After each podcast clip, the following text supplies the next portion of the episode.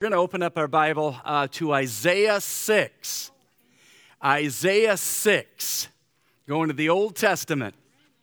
And so, um, God actually just kind of changed my message on me today for a specific reason, I think. But uh, as we come in that Isaiah 6, love to see those Bibles opening. I was reminded today in, in our, in our um, time of prayer for the church that uh, we all need to be good Bereans. We need to be in the Word. We need to make sure, if they had to make sure that Paul was teaching the right word, don't you think you ought to? Absolutely. I think that uh, it's good that you keep an eye on the word and that it becomes. I think the other reason is this because as you read it, as you look at it, it becomes yours right? It's not just the pastor giving you something, but it's yours. You've taken it in your heart. And so, are we there? Isaiah 6. All right, why don't you join me in a word of prayer? Heavenly Father, since you are the one, as you do every week, um, you are the one who opens your word to us. I just ask that your Holy Spirit will speak uh, to us in a way that, Lord, maybe. Um, Maybe there's something specific in this room today uh, that you want to speak to. Uh, Father, we come in from uh, various backgrounds, from all kinds of diversity of life. Uh, we've experienced things even this week that, uh, that none of us in this room really know. And so, Father, I just pray that your word just speaks to our heart and, and we're open to it, Father. We so we need you. We need you in our life. Um, there is freedom in Christ, and, and whoever the Son has set free is, in, is free indeed. And so, Lord, let that truly be us today. In the precious name of Jesus, amen. Amen. Amen. So, the prophet Isaiah is one who has been kind of called the Shakespeare of the prophets, prophetically speaking um, into not only the um, Israel's life and time at that time, but also into ours today. Um, he served approximately 53 years and um, was called by God to be the spiritual leader during the rule of four kings in Israel um, Uzziah, Jotham, Ahaz, and Hezekiah. He comes onto the scene, and if you know the history of Israel, there was a division uh, because of the ruling of king. Uh, it was um, um, Solomon's son. Uh, that uh, in, in some strong ruling, 10 of the tribes said, We are no longer part of Israel. We're going north. And uh, so they're called the four nor- or the 10 northern tribes. And then two remained the southern. This is where Isaiah is, is in these, and that is Judah and Benjamin. also at this time, uh, the northern tribes were basically because of the fact that they had 19 kings that were rebellious. They were being basically taken over by Assyria and literally assimilated into it. And most, if not all, cannot even put their Jewish roots back to them. They were so assimilated into the Assyrian people. Isaiah not only is the most prophetic prophet talking about the Messiah and clear, but he also was preaching to a rebellious people who were religious, but they had no relationship with, Jesus, with the Lord. And so someone might ask, okay, as we, as we approach chapter 6, someone might ask this question How do we know when we've moved from relationship to religion? It's important. It's important. And so keep your finger in the sixth chapter. Go with me uh, to the first chapter of the same book.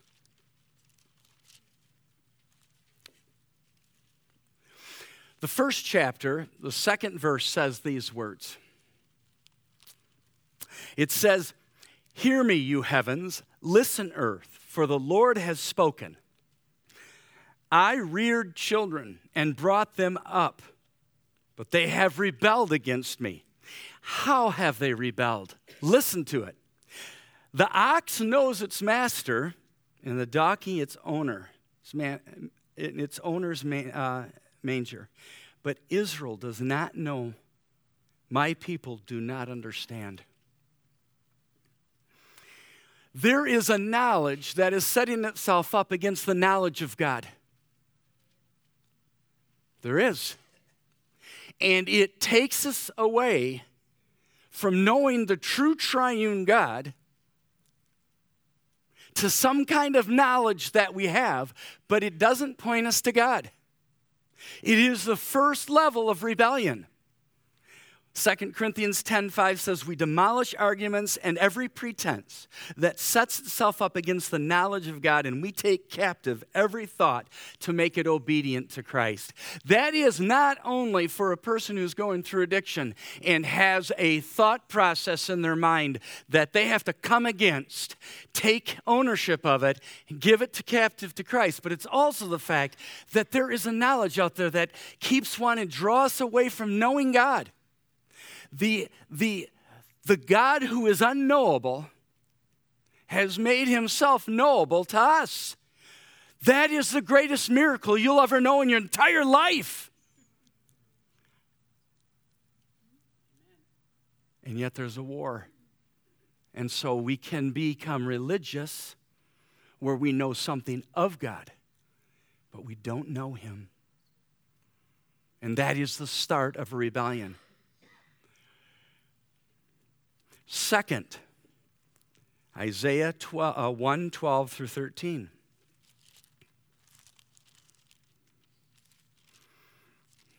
Listen to those words. When you come to appear before me, who has asked this of you, this trampling of my courts?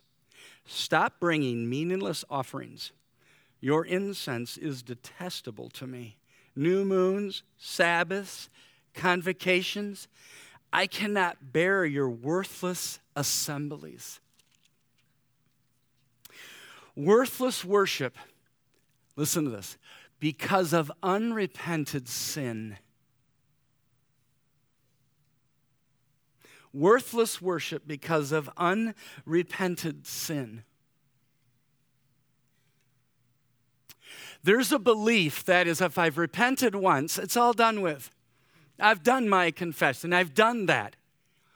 But what we find even in the family of God is unrepented sin builds a worthless worship before God. Repentance is a lifestyle.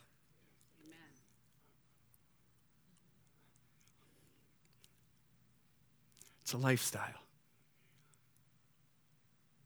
And when we don't come before God, and honestly, we all know our sin, right? I mean, even as I talk right now, y'all know your sin. Yes, you do. You know what you did this week. You know what you did in the last month. And if you've not brought that before the Lord, who sees it clearly, your worship is worthless. In fact, he detests it.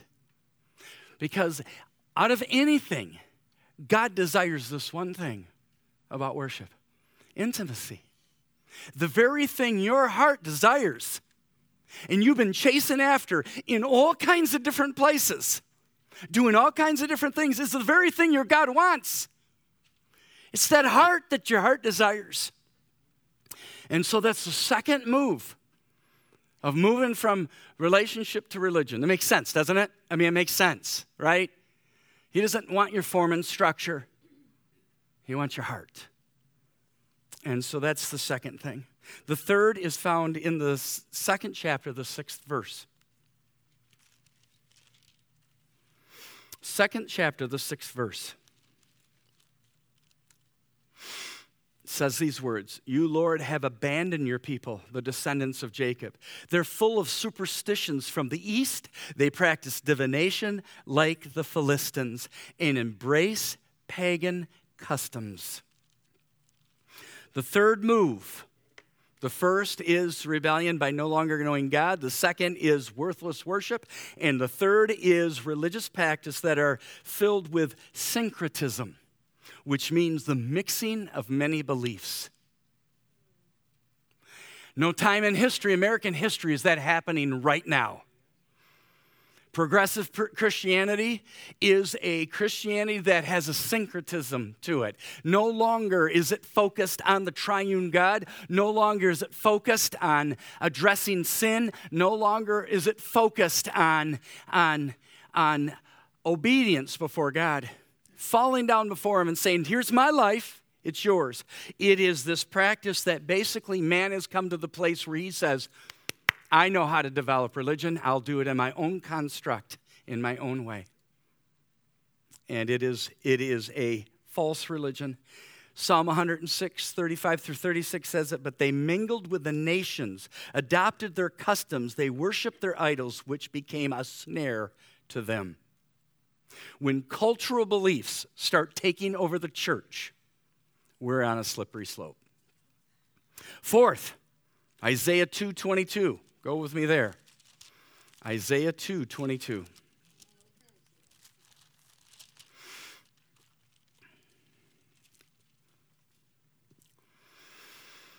This is a hard one.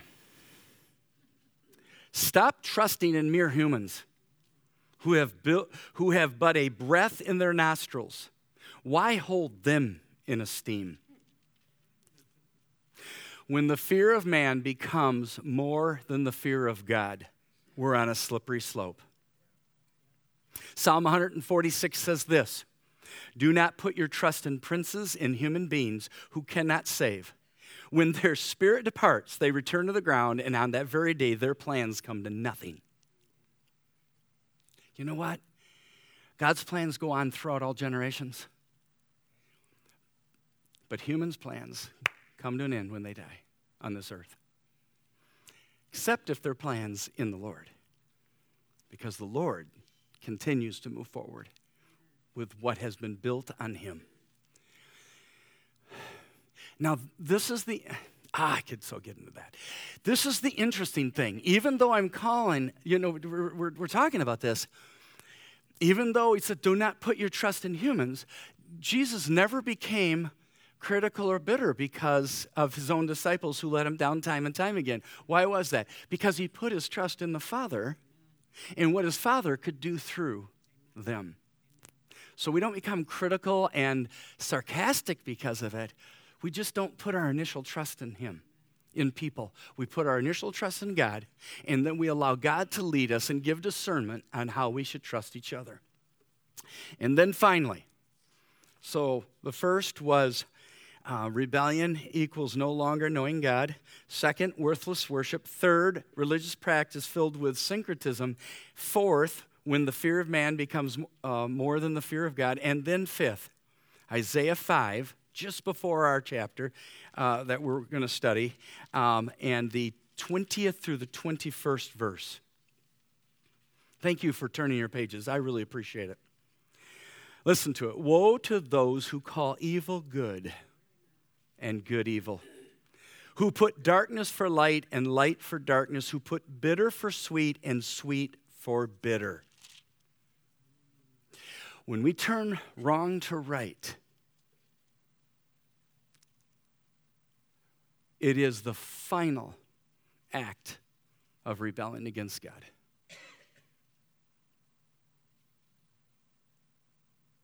When we turn wrong to right, a lot of times it's because emotionalism. That's got to be right because, I mean, I could do this. It's okay for my daughter to be living with a man because I want her to be saved. That's why we turn this thing. A lot of times that's why we do it. Because somebody we love is living out an action that, um, that we know God doesn't approve of, but we make it okay because we want them to be okay. Um, give me the universal uh, uh, number for how many times a human can create its own reality. Zero. You cannot create your own reality. No matter how hard you try, you do not have, that, have the capacity to create your own reality. Can't do it. And so, these are foundational to where our prophet Isaiah is coming from. And so, as we come uh, to the sixth chapter, I, I find it interesting positionally where this chapter is. Unlike Jeremiah and, and Ezekiel, who all had their calls in the beginning of their books. Jeremiah, in the first chapter, the fifth verse, it says, Before I formed you in the womb, I knew you. Before you were born, I set you apart. I appointed you as a prophet to the nations. And Ezekiel, after a vision of God's Shekinah glory being revealed to him, in chapter 2, the third verse, it says this about Ezekiel Son of man, I am sending you to the Israelites, to a rebellious nation that has rebelled against me. But Isaiah's vision of his call comes in the sixth chapter, already after he's been doing ministry for a while.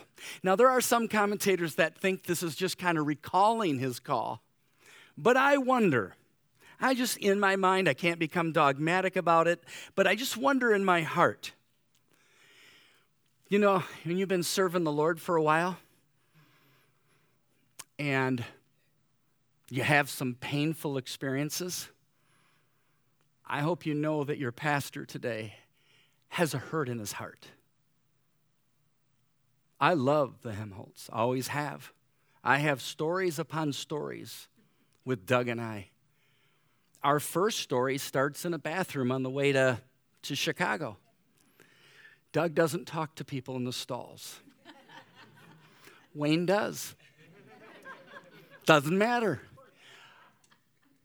But I have those stories. And my heart is hurting. But, but when you go through times, when you go through times like this, it's easily to, become embittered. It's easily to become so hurt that, as somebody said in our prayer meeting today, I have church pain. Anybody here in this room have some times? Yeah, I do too. Yeah, I have church pains. Anywhere you put imperfect human beings who are, who are following Jesus Christ, you're going to have that reality. And so, in my mind, I'm wondering to myself, is this a time in, in Isaiah's life in which he sees these steps of, of the Israelites going away from their God. I wonder if he is like hurting. And I know in another instance, he's absolutely is hurting.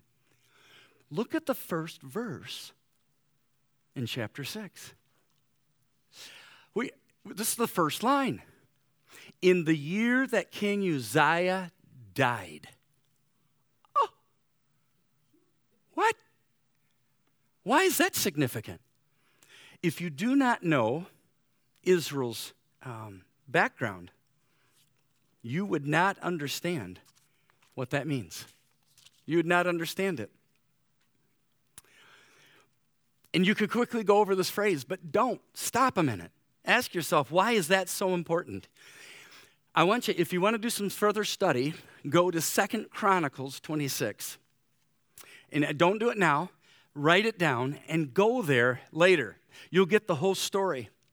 But this is the story of King Uzziah and his start. You, you realize that he started at 16 years old? And that, um, and that at the ripe age, listen to what's written about him. He sought God during the days of Zechariah, who instructed him in the fear of God.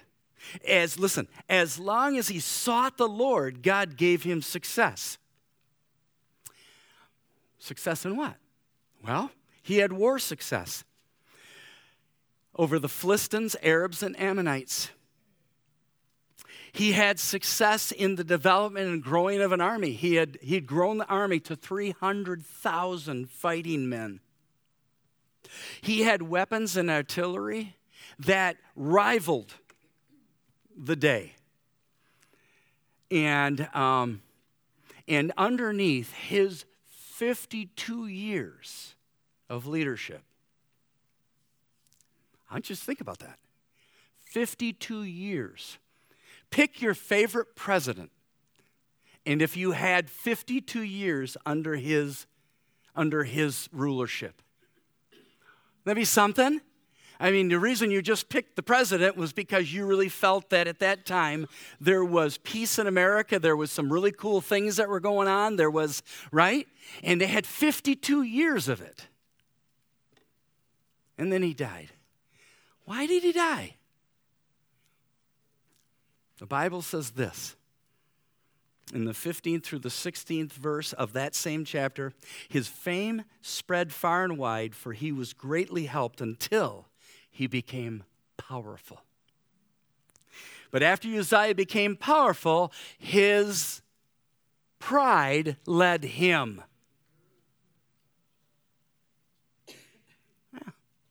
yeah. Do you realize that in the Bible, only 30% of men who follow the Lord ended well? That's crazy. I love the fact how honest the Bible is. You see, Uzziah's pride got to him from the fact that he thought himself to be so much that he did something that the king was not supposed to do at that time. He, he went into the temple and he offered a sacrifice. That was for the priests to do. And so, in that pride, he came out of the temple with leprosy because God immediately judged him. And he died. So, this is a time in which not only Israel, but also Isaiah himself was hurting. And so, this is a very important thing. So, what? So, my first point is this because of our stubborn hearts, God uses tragedy to awaken us to reality.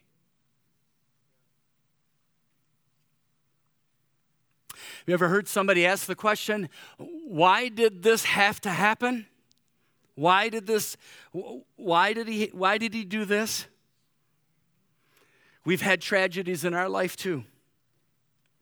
And those tragedies have set us down. And instead of asking the question, why has this happened to me? We need to let tragedy ask questions of us. Where is your heart in the midst of this hardship? Where are you? And this happened to Isaiah. I can, I can almost envision him sitting down. The, the country has been rebelling against God. And he's filled with this, just this crying for his country. And at this time, Uzziah dies, and he just like, it's just like the straw that breaks the camel's back. He just sits down and goes, Lord, talk to me. I need you. Oh, I need you. Every hour I need you. I cannot go through this time without you. My heart is broken for my rebellious nation. My heart is broken because King Uzziah, in pride, died. Where's this going to lead us? Where are we going?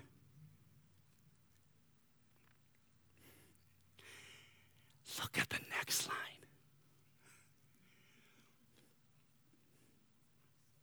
Then I saw the Lord. Does God know you? Does He love you? Does He meet you right where you are? I know some of us have come in this room with hurt in our, in our hearts. I know that even right now there's a hurt in your heart by what you've heard in front of this church. But I saw the Lord.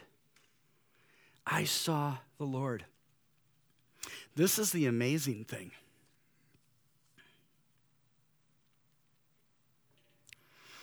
Because John 12 41 tells us who he saw. It says this Isaiah said this, John says, because he saw Jesus' glory. Wait a minute. I thought Jesus didn't come until the New Testament. The Bible says that Jesus is the same yesterday, today, and forever. He says that I do not change so that you are not destroyed. The reality that Jesus doesn't change in the midst of your changing pain right now is your greatest celebration. Because if he does not change, then that means what you're going through, you can go through because he's holding you. And that's exactly what Isaiah needed. He needed to know that right now, when my world feels like it's absolutely falling to pieces, he's not. And I can keep walking. Anybody, don't leave me up here. Anybody get this? Anybody going through something right now that's so hard, you're not sure you can keep going. Yes, yes. But because right now you see Jesus, don't move. What was it that he saw? What was it he saw? The first thing is he saw him high, right? I saw the Lord high and exalted. High and exalted.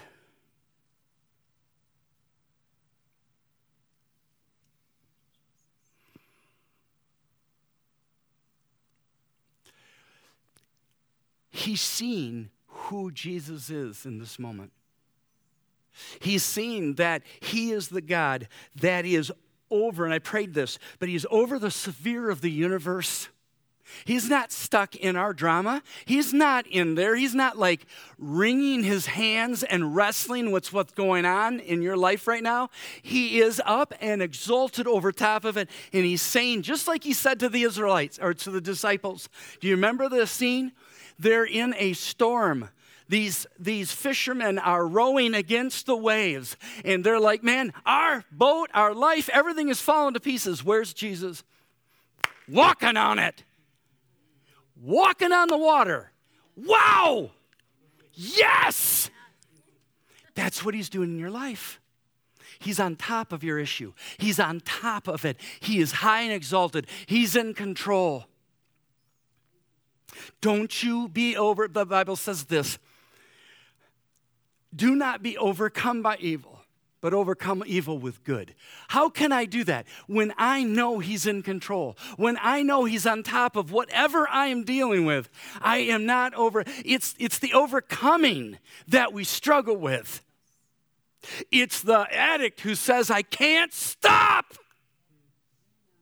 It's the person who has so much pain in their heart that they're going, I don't think I can survive this. But if you know that He is on top of the problem, He's in control, changes everything. You don't have to live into it. You can join him there. Doesn't mean your circumstance necessarily goes away. Right? but it means that you're no longer buried by your circumstance because he's in control and he's over. Second thing, not only was he high and exalted, but he was seating on the throne. I, I, I love the fact of seating. I wonder if a pastor should preach seating more often. You know what this reminded me of when I was when I was studying? It reminded me of the Sermon on the Mount. What did Jesus do? Sat down. Whoa, why did he do that? Because he was giving life altering information, life altering truth, life altering. So he sat down and he said, You know, I'm going to just share with us from a seat. Now, I'm not sure if an ADHD guy could sit down for very long because just move, uh, you know, just, but, but, but he did. He did. He was seated he was seated. Psalm 99 1 says that the Lord reigns. Let the nations tremble. He sits enthroned between the cherubim. Let the earth shake.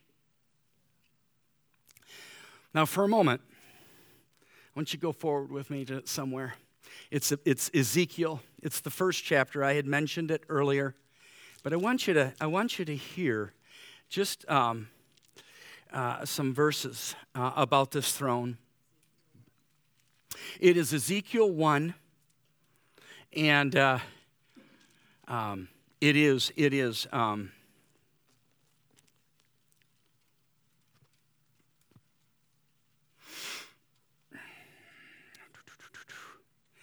um was kind of off the cuff, so I'm just trying to, th- I don't want to read you the whole chapter. 25.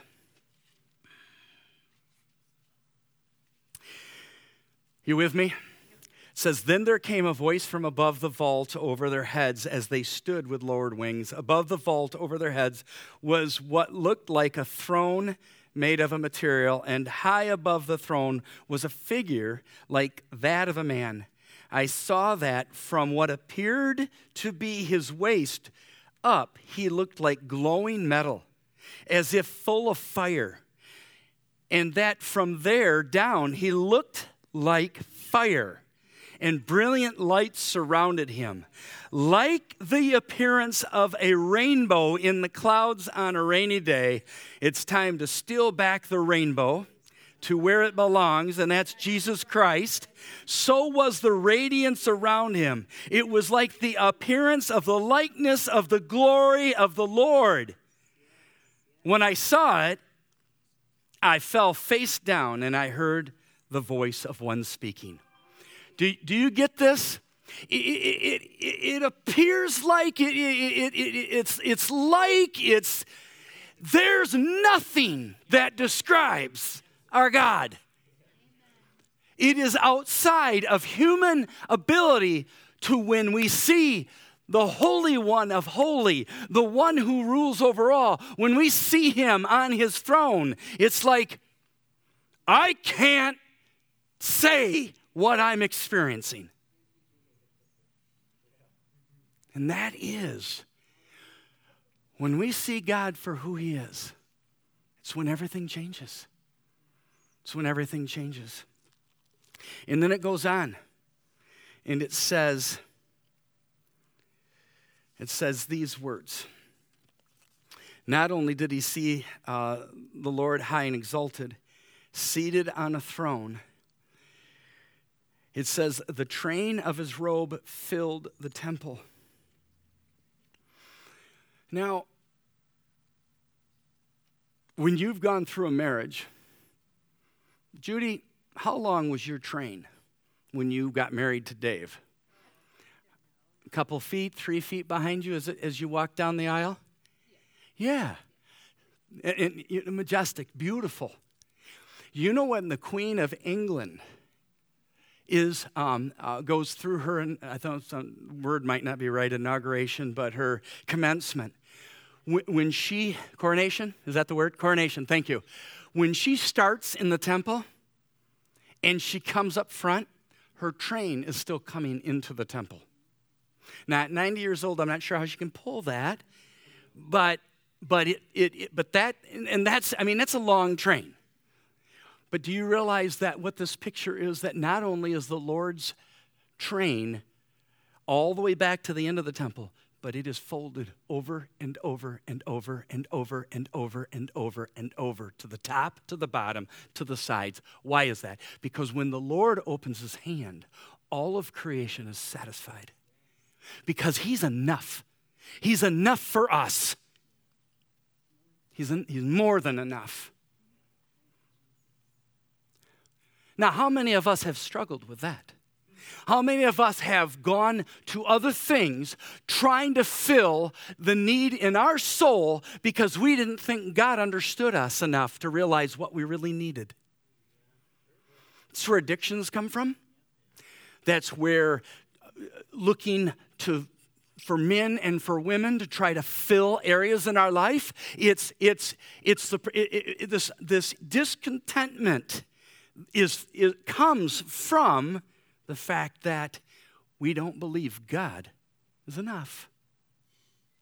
And that's why he says that Godliness with contentment is great gain because we've come to see God for who He really is. And we see that He's enough.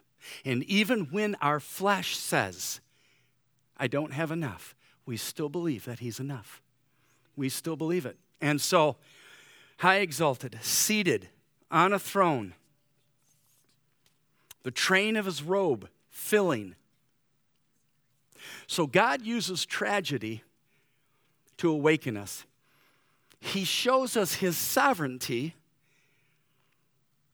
to give us peace to endure. And the final one of this section is He shows us His power to give clarity. He shows us His power. What does it say here?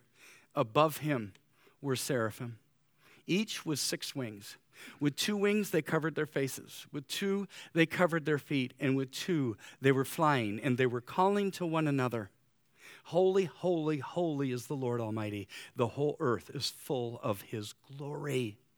His glory.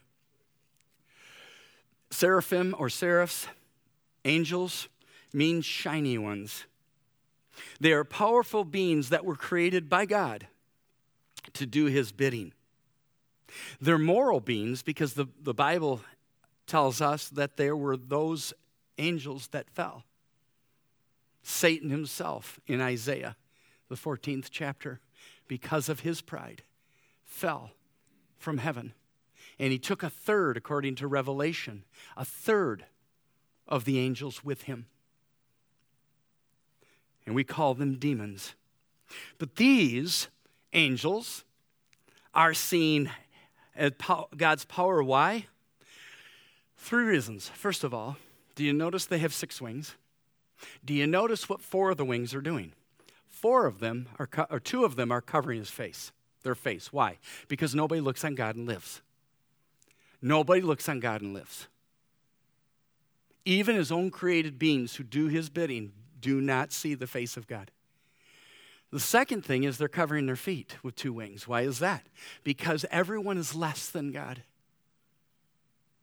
Everyone is less, and that is an important message for us because the lie that Satan brought to us is that you can be your own God. And every single one of us have believed it.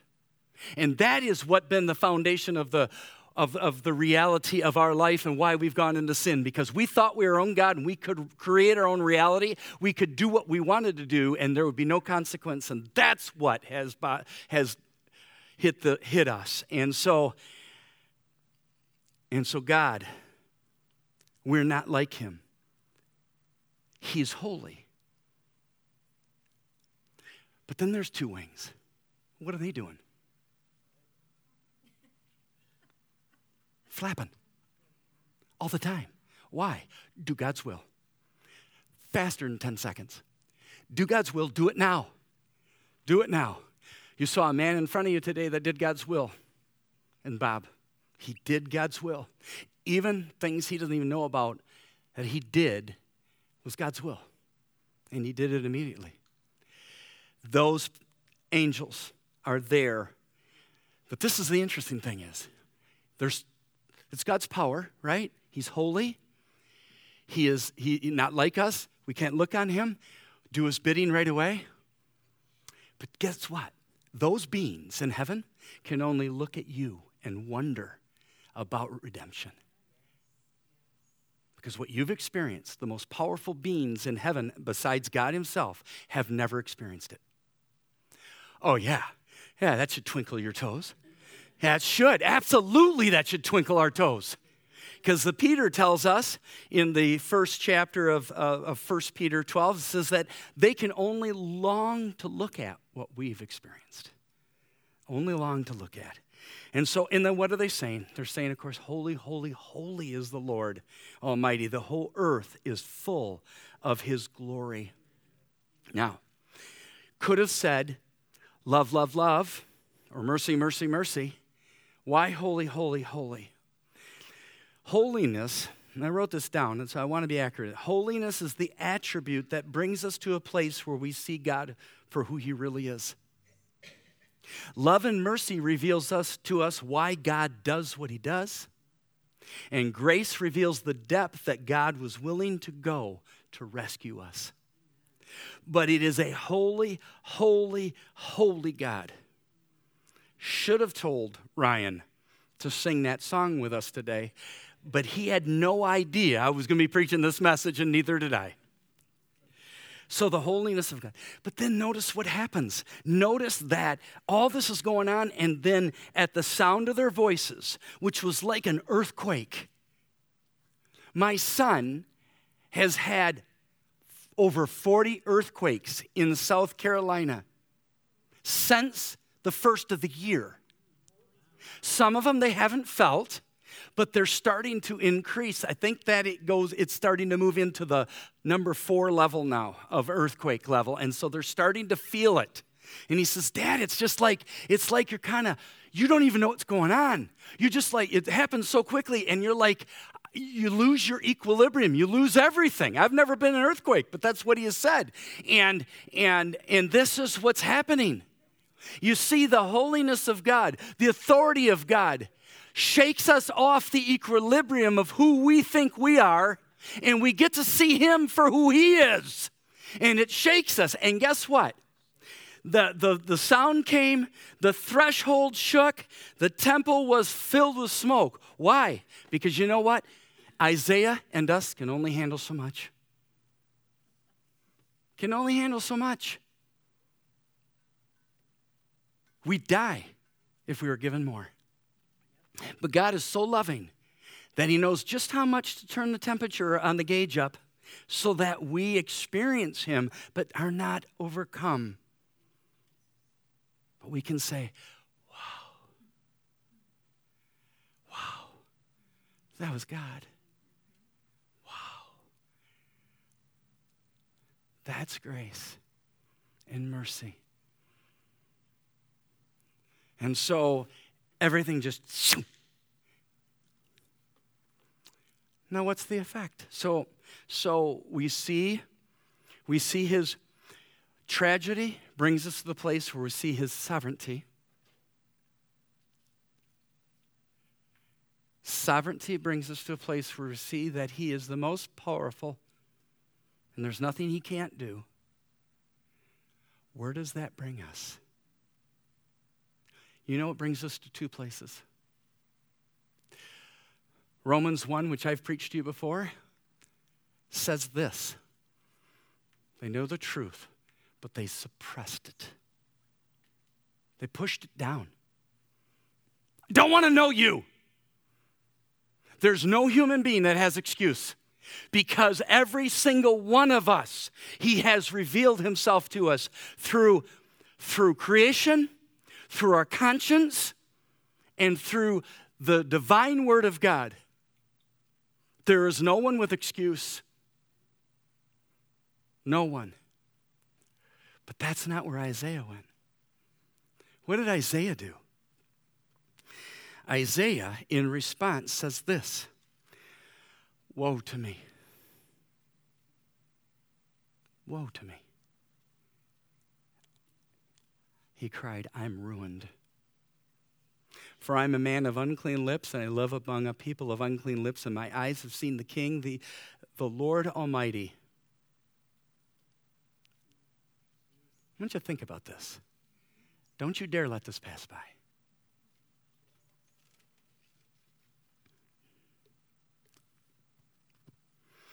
Ruined is defined as a complete state of destruction, a place where we come to the end of ourselves and our capacity to fix a situation. Ruined is realizing who we really are and the insufficiency of anything in this physical world to fix us.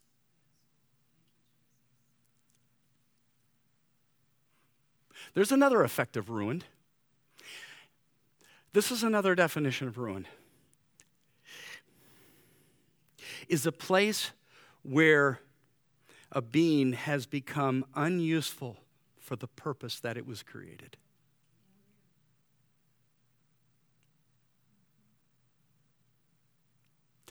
Do you believe you were created for a purpose? Do you believe that when the divine mind decided to make you, it was for a purpose? Not your purpose, not your objective, but His. not necessarily for temporal, but for eternal. Think about that.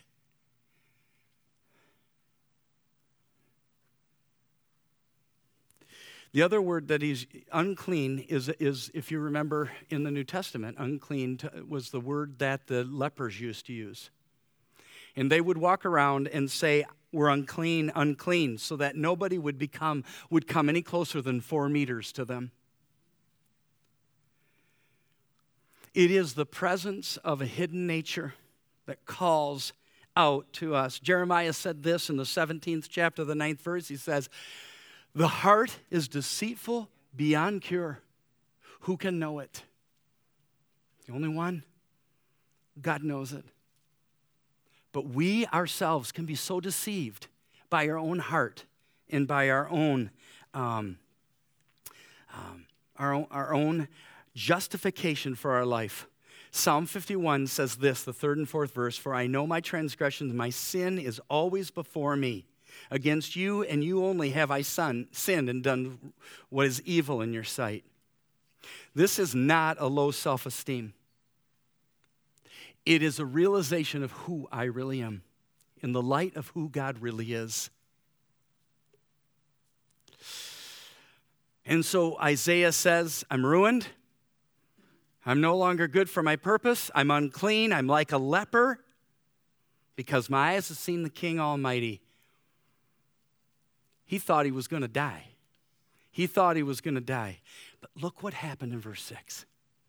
It's going to move a little faster now.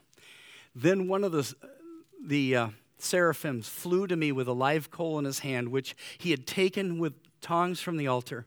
With it, he touched my mouth and said, See, this has touched your lips. Your guilt is taken away, your sin is atoned for.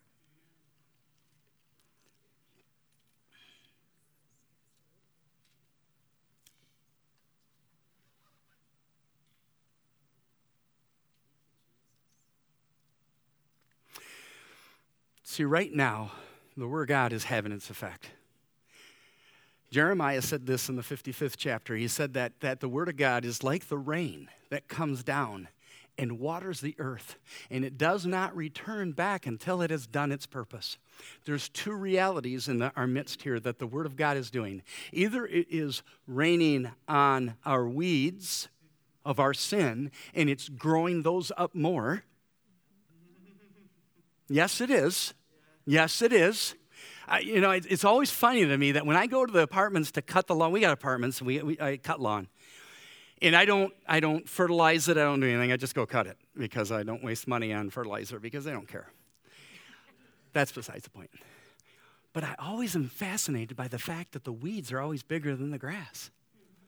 Do you know that grass is the number one feeding um, tool that God has placed in the world. All over the world, there's grass, and it feeds animals, that feeds us, that keeps it going. Even in, in like frozen tundra, grass grows so that animals can eat. It's crazy.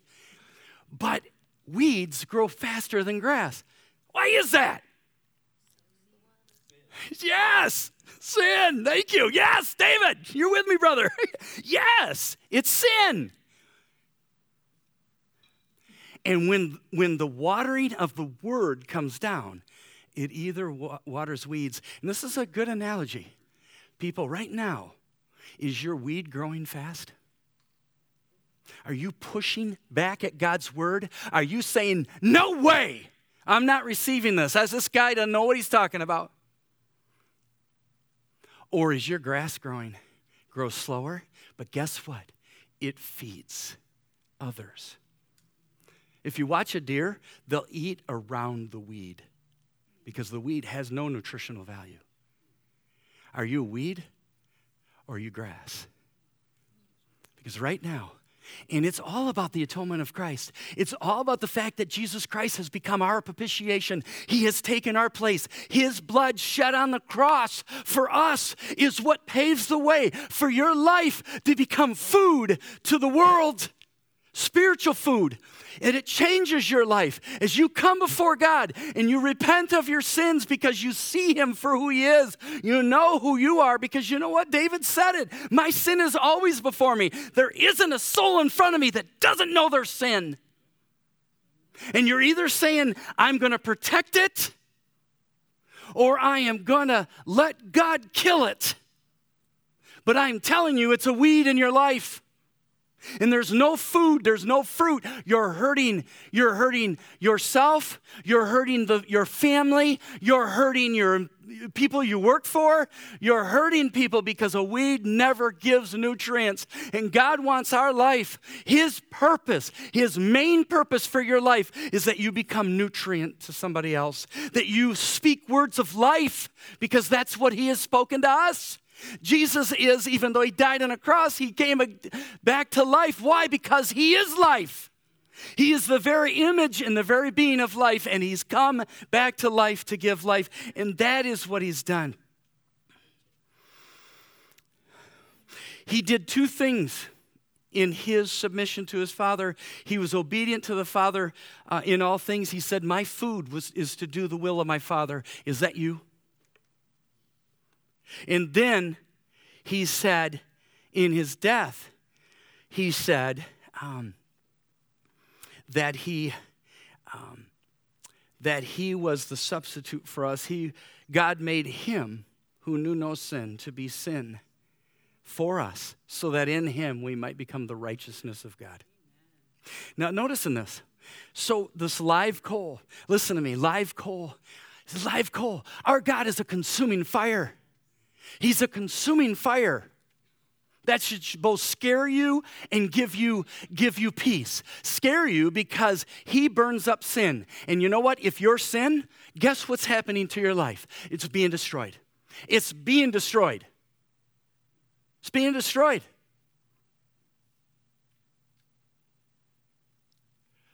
But he's also fire because he burns up sin. And guess what? For the, for the redeemed, He's burning up your sin. He's making you holy. He's, he, he is your sanctification. He is the work to make you holy. That should excite our hearts. And in, some of you, in the midst of your deepest, darkest hours, can be the very moment that God is saying, Here I am. I want to make you holy. Turn to me.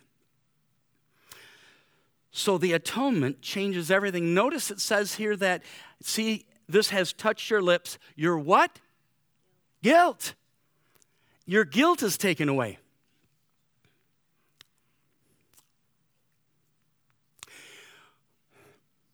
When Isaiah was ruined, he experienced shame. You know what shame is? The difference between shame and guilt? Guilt is, I've done something wrong. Shame is, I am wrong. When you come to realize that you are wrong through the vision of who God is, seeing Him clearly, He can take what you've done wrong away. But we have to walk through the shame. We have to see ourselves for who we really are. Remember what it says in Hebrews 12 about Jesus? Right? He walked to the cross, even what? The shame. He walked into our shame. He walked into it. Despite the shame, he kept walking. Why? Because it was the joy set before him, because he knew your heart. And your heart brought him joy. He loves you that much. And so, guilt taken away. Ezekiel 36, 26 says, I'll give you a new heart and put a new spirit in you. I remove from you the heart of stone and give you a heart of flesh. So, quickly wrapped up, what is the effect of the atonement? How do I know if I have been atoned? How did Isaiah know it? All of a sudden, his ears were opened up, and he heard this. Then I heard the voice of the Lord saying, Whom shall I send and who will go for us? In, in, the, in the New Testament, talks about he who has eyes, let him see. He who has ears, let him hear. What is that? It's a sign of the Holy Spirit. It's a sign of the fact that God is in you. And all of a sudden, you've got eyes to see something you never saw before, and you've got ears to hear that you never heard before. and it's changed everything. And so it says this in response, who will go for us? Isaiah says, Here am I, send me. I'm not going to go deeply into this, but I want you to know something. An atoned person will do whatever God says, no matter what the cost is. If you read the verses on, and I'll, I'll read them to you because we have not read these, but listen to this. He says, Go and tell the people, be ever hearing but never understanding, be ever seeing but never perceiving. Make the heart of this people calloused, make their ears dull, and close their eyes. Otherwise, listen, they might see with their eyes, hear with their ears, and understand with their heart, and turn and be healed. I can tell of you in this room who are letting the weeds grow right now you don't see him, you don't hear him, you don't care, you're not going to be healed. That should scare the hell out of you. And I mean that specifically. And this is the opportunity. Don't you dare let a day go by. This was Israel. This was Israel. So, what he said to him was this I want you to preach the word, but the people are going to reject it. The people are going to walk away from it. You are not going to have converts. You're not going to have any success, but keep preaching my word. Now, if you got that message, if Ryan got that message and said, listen, sing, and the people in front of you are not going to listen to your songs, they're not going to they're not going to hear the words, they're not going to obey what they're singing. They're just going to blah blah blah blah blah. Yes. So what would be your question? No, no, that's not the first question. What was Isaiah's question? How long? How long? Listen to his answer. Listen to his answer. Amazing. Until the cities lie ruined without inhabitants, until the houses are let desolate and the fields ruined and ravaged, until the Lord has sent everyone far away and the land is utterly forsaken. Wow! Listen to me. I've been atoned for. I've heard God's voice. I want to do what He wants me to do. And the call is impossible. In fact, it's, it's, it's going to hurt my heart. What restrictions do you put on God's call in your life? What do you say, I'll do this, but no further? What has God been saying to you for years? That you've been refusing Him on because you look at it and the task is too difficult. And you're going, There's no way I could ever do that. And He goes, Amen. There's no way you could do it without me. No, I'm seriously, people of God, think about this. Everyone's been called, everyone has a purpose. Everyone. But you've decided that it's been too hard. And so you've said, Exactly. Exactly. But look at the hope. The last verse.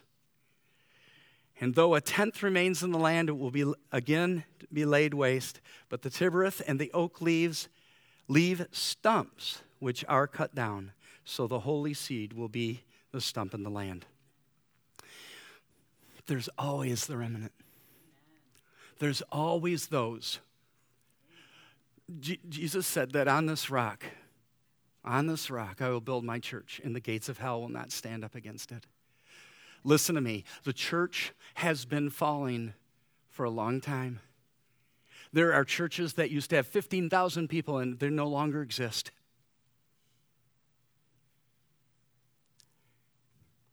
Are you the remnant? Do you see God for who He is? Do you see your sin for what it is? Have you come to a place where you've received the atonement, the live coal, the burning of God on your sin to destroy it? And have you stood up and said, This life is no longer mine? What was mine has been destroyed. The rest is yours. I give it to you as an offering. Whatever you want to do with it, it's yours. That is the message of Isaiah 6. That is what we need to see today in this place.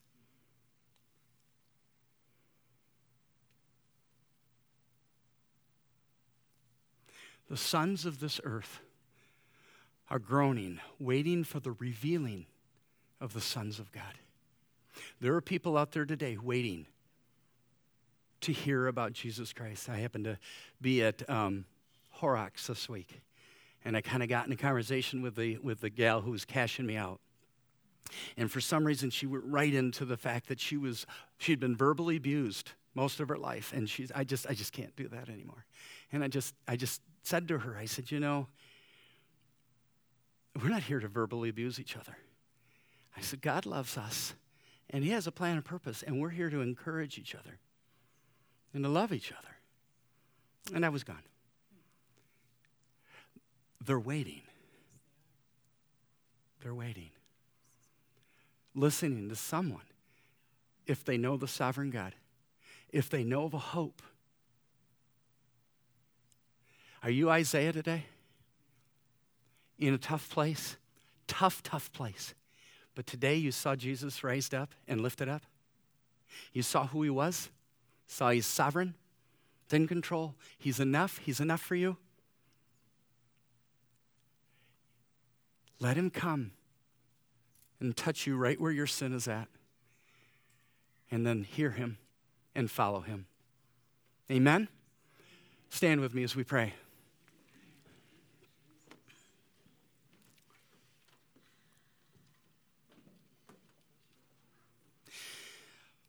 Father in heaven, we just we come as a family in this place, and uh, Lord, uh, we sit in a time of news that uh, that has has hurt our hearts, uh, and and so Lord, we come just as Isaiah came in the year that Uzziah died, and we say, we see you.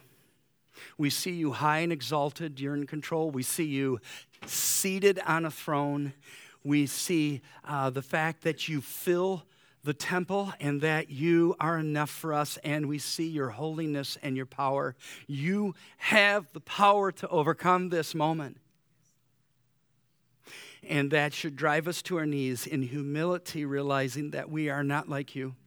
That we, Lord, we see our sin and we're willing to call it out as the ruin that is trying to take our life.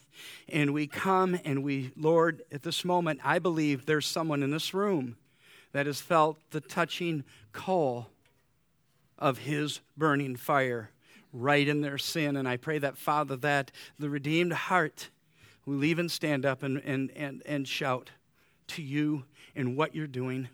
Father, let us be a people that hear your voice. Let us be a, a, people that respond to your call. Let us be a people that believe in the hope of the, uh, uh of the remnant and that, Lord, you're doing a mighty work right now, even amongst us. Pruning, laundering soap, hammering, chiseling, doing your work in and among us so that father we can be drawn together for it is it is those people who love god and love each other that the truth of the word of god is seen and that as we are one as you and the father are one that's how we see that god is among us. And so father just pray that you'll bless what words have been spoken the time that we've taken for your word. May it give you glory and honor and may our lives so reflect you to the world that people are drawn. Those whose hearts are being moved by your spirit are drawn to say, There's something different about you. Let me see who lives inside of you. We love you and we trust you for this. This is your word, it has sprinkled down. Do what you do, it will not return void. In the precious name of Jesus, amen.